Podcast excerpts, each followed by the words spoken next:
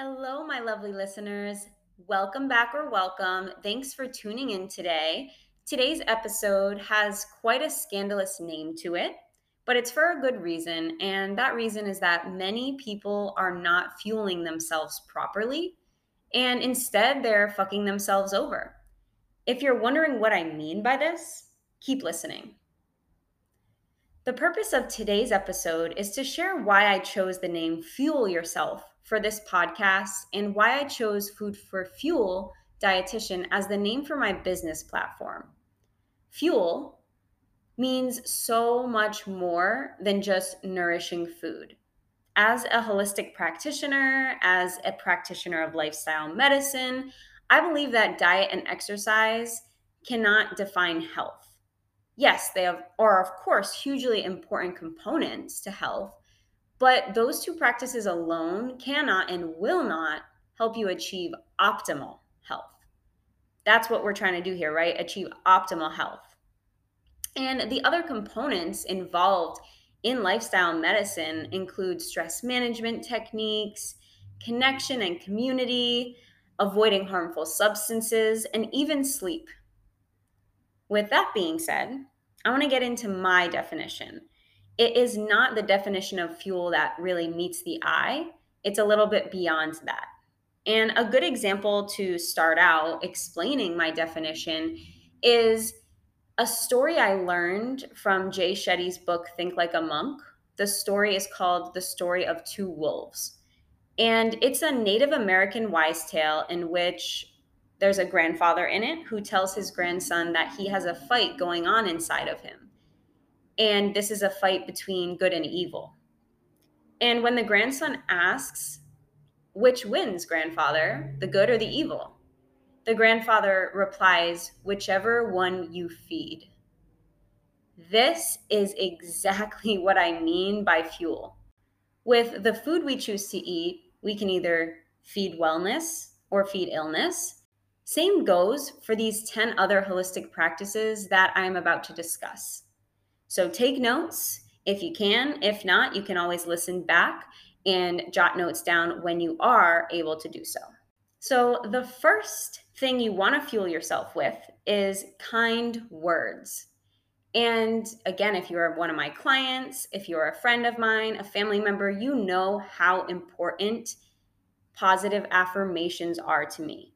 Positive self talk is make it or break it when it comes to your health the way you speak to yourself determines how others treat you and speak to you, right? We need to have that self compassion. And that is a part of health that is definitely not being practiced by the majority of individuals. That is why I push so hard to get people to even listen to five minutes once in a while of positive affirmations because a lot of us grew up in households that were really negative and had a lot of negative talk around us, which made us adopt the habit of talking negatively about ourselves and to ourselves. And this is such a dangerous, slippery slope because this can lead to other health problems, including mental health problems.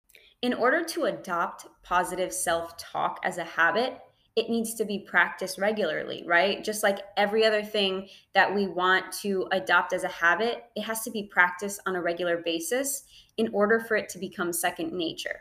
And that's what we have to do with talking positively to and about ourselves. We need to rewire the neural pathways in our brain into automatically thinking positive thoughts. And again, it takes time and it's not something just like exercise right? We think of exercise and how we need to do it all the time in order to maintain it. Same thing with positive self-talk. It's not just going to be something you learn and then you say okay i think i'm good. I don't need to do it anymore or practice it. No you're going to practice it forever just like you're going to practice any healthy habit that you want to sustain lifelong. The second thing you want to fuel yourself with is healthy connection healthy connections with other people. This has a couple of different parts to it, right? So, first, we of course want to cut out the people who don't serve a purpose in your life. This is because they can bring negative energy into your life and they can prevent you from speaking positively about yourself and keeping positive energy around yourself. The other thing is making new connections. So when you cut people out of your life who aren't serving you, you don't want to just cut those people out and then be lonely. You want to cut those people out while you're making new connections with like minded people. This like mindedness is such an important part of health because we want to feel like part of a community. When we don't feel like a part of a community, we feel purposeless. And that is why it's so important to find people doing things that you love to do. So if you love to exercise, find a group exercise class that you can participate in where you can connect with others. If you like to hike, if you like to do yoga, if you like to read, find a club where you read a book and discuss every week on each chapter that you read. And these are great ways to activate the parasympathetic nervous system. So maybe meditating once a week, yoga once a week, breath work once a week. And before you know it, you have at least one form of rest, of activating that parasympathetic nervous system every day of the week. Another part of rest is getting enough sleep again, most people are not getting enough. And that's because we overload our plates with so many things to do, so many responsibilities. And we forget that we are and should be one of our responsibilities, one of our priorities, right? We are good at prioritizing everything else. And I know this because I do it myself and I am also working on it. Another way to foster rest is to choose not to exercise when it doesn't feel right for you. I know a lot of people like to, okay, I want to do exercise every day, but some days you're going to feel like you don't want to, and that's okay. And that's a sign that your body needs rest. Essentially, we have become very bad at listening to the cues our body is giving us because it's not productive, right? We think productivity is the only way to be successful in life. And that is really, really far from the truth. Quite contrary, number four is movement and activity. Now, of course, we don't want to only rest and we don't want to only move. We have to have that balance. And so, movement is so important. It helps to stimulate the mind, it can help you focus better during the day. And it can actually, if you just add movement into your daily routine, it doesn't have to be exercise. It could just be like going for a walk, gardening, doing things around the house, just the more active you become, this may help your desire to exercise increase. So maybe you're someone who says, "Oh, I hate exercise, but you know, I like to do this activity or this activity." And as long as you're moving, this could eventually lead to a desire to exercise.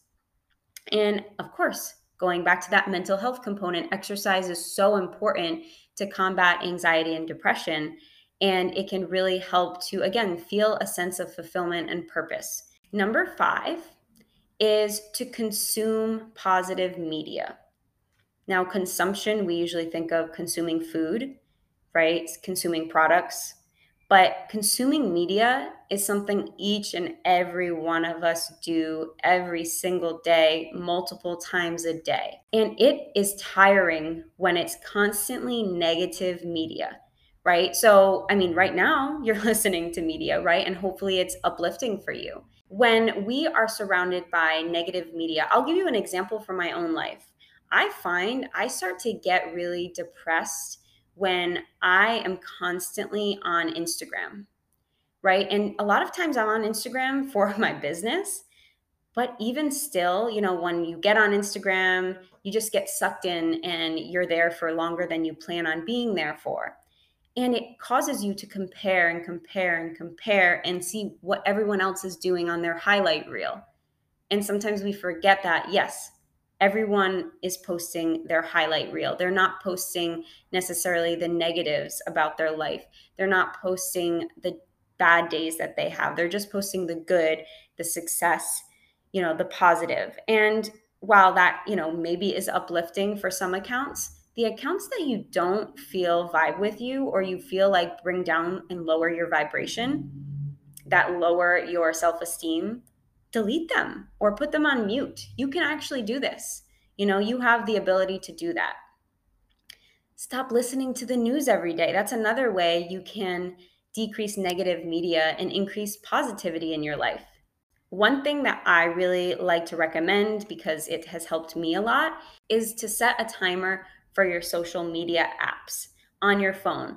So I know if you have an iPhone, I can't speak for other phones, but I know iPhones allow for you to have downtime, which usually is at night or in the morning, but it, you can also limit app usage. So I know I have mine limited for Instagram and Facebook and Snapchat, but I think I should do it for email too, because again, most of us have our emails on our phone. And even if it's for work, we're, you know, in bed checking our email when that should be a time for us where we allow ourselves to foster positivity, right? So, media is so important. It can make or break our health. If you solely follow social media accounts that post educational things or quotes, positive quotes and poems and things like that, you are probably going to be a lot better off when you do decide to utilize media. Number six is to fuel yourself with knowledge. Knowledge, again, brings us purpose. The more knowledge we have, the more we can help others, right? And that's why I'm so passionate about what I do. I didn't know this from birth. I, over the years, have learned more and more about health and wellness from my own experience and of course from school and from experience with clients with patients with friends and family and reading and books and so podcasts too actually i learned a lot from podcasts and youtube videos even so you want to be a lifelong learner fuel yourself with knowledge and information things that interest you. And the great thing is, we all have different interests, right? If we all had the same interests, life would be so boring.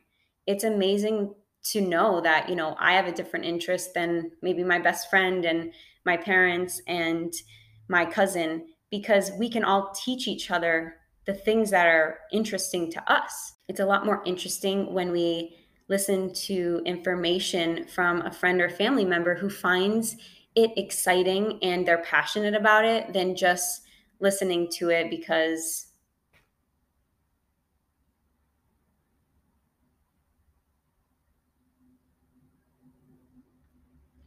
listening to it because we think we should.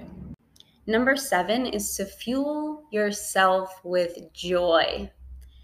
Now, this, of course, is easier said than done, but jotting down ways that you feel and experience joy in your life is a good first step, right? So for me, I know nature, being outside, like putting my sand, putting my feet in the sand helps me to feel joy. Having the sun beating on my face feels so amazing. For others, maybe it's the snow and being in the cold. Maybe it's traveling. There's so many different ways to experience joy. Maybe it's just being cuddled up with your loved one. Maybe it's reading a bedtime story to your child. Whatever brings you joy, find that. And all of these different ways I've talked about to fuel your health so far can all interrelate, right? Joy can also be hand in hand with that mind and body rest, that parasympathetic nervous system activation, because maybe yoga or meditation brings you joy.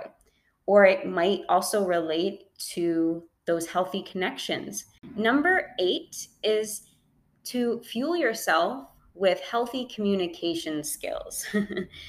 and again, this connects with one of the topics we already discussed, which is connection, right? Those relationships in your life are going to only be enhanced when you have better communication skills. So, something I've learned over the years is how important it is to use I statements, right? So, I notice or I feel. And focusing on feelings is probably one of the most important ways to connect because feelings can connect us because we all have feelings. We've all experienced feelings. But when we talk about our opinions instead of our feelings, it can really disconnect us. And not to say, I mean, I think we should all share our opinions and you know be respectful of one another's but when it comes to communicating on something that you're trying to connect with feelings are going to connect you. So if you want to feel more connected to someone share how you feel with them because chances are they can understand that feeling and that can bring you closer together. And always remember too when communicating it's not you versus them it's the fact that you're trying to figure this out together and come to a compromise. And again, this doesn't have to be with just romantic relationships, it can be with relationships with your parents, your children, your coworkers, colleagues. Again, all those different people in your life. Another way to fuel yourself right is something we might not really think about often, but it's realistic expectations. We want to fuel ourselves with realistic expectations of ourselves and of others. As we all have experienced, as we know, the higher our expectations are, the higher chance we'll feel like a failure. And when we feel like a failure, we lack motivation. And when we lack motivation, we give up. Right? That's the exact opposite of what we're trying to do. Instead, when we set realistic expectations for ourselves, we can be successful and when we're successful, it makes us motivated to level up and reach a new goal, right? And to reach further success. And this is just what momentum looks like. Momentum is created by setting realistic expectations a little bit at a time, you know, one step at a time to get to the top versus expecting yourself to jump from the bottom all the way to the top of a flight of stairs, right? If you try and try and try, it's it's impossible unless you break it down into okay, today I'm going to do steps 1 and 2, tomorrow I'm going to do steps 3 and 4 until you get to the top. And a part of realistic expectations also is expecting no's, right? Expecting others to disagree expecting to be misunderstood sometimes by certain people. This is all part of understanding not everyone is like us and that we can respect other people's viewpoints and other people's perspectives and learn from it. We don't want to expect too much of someone. And yeah, as much as it would be great to not expect anything from anyone, it's harder to do than to say. But we can do our best to at least communicate what we expect of other people. And again, that's connecting to the last one the communication, fueling ourselves with healthy communication skills. Number 10, you should fuel yourself with a creative outlet or creative outlets. This can be something as simple as journaling, writing stories, creating art, writing poetry, doing do it yourself projects, making music, dancing, you know, something that you look forward to. It has to be something that you want to do, something that makes you feel free and allows you to express yourself. When we feel like our voices are not being heard, it's easy to shut down. And when we shut down, again, that can lead to anxiety and depression, and that creates loneliness. We want to feel connected not only to the people in our lives, but the creations in our lives. We want to be able to feel like we make an impact with our artwork, whether that's music, poetry, writing, projects, dancing. We want to fully live life, and that's what we need in order to do so. And number 11, of course, is the obvious fuel yourself with nourishing food, right? So, this, of course, is including fruits, vegetables, legumes, which are lentils and beans, whole grains like brown rice and oats and fiber filled fats. I like saying fiber filled fats instead of healthy fats because a lot of people are like, what does that even mean? Fiber filled fats are nuts, seeds, and avocados. This is going to make us feel physically nourished, which can enhance all the rest of the ways to fuel ourselves, right? If we can't nourish our bodies, we're not going to have the energy to do the rest of the things. Now, I know listening to all of these, it's like, wow, that takes a lot of work. And it is. It is a lot to practice each and every single one of these. But no one said health was easy, right? Or that it w- could be accomplished in a day, or even a week, or even a month, or even a year or two years. But if you start incorporating just one of these every month, You'll be surprised how nourished you feel mentally, physically, emotionally, spiritually. And you will start aligning with your goals and your purpose. So I challenge you to fuel yourself with one of these things this month. I hope you understand what I mean by fuel and how much deeper it goes than just food. So, to recap, it's the kind words you fuel yourself with, healthy connections, the rest, the movement, the positive media, the knowledge, the joy, communication, expectations, creative outlets, and of course, nourishing food. And this is exactly the reason I like to end my podcast with a reminder to fuel yourself with nourishing food, kind words, positive energy, and un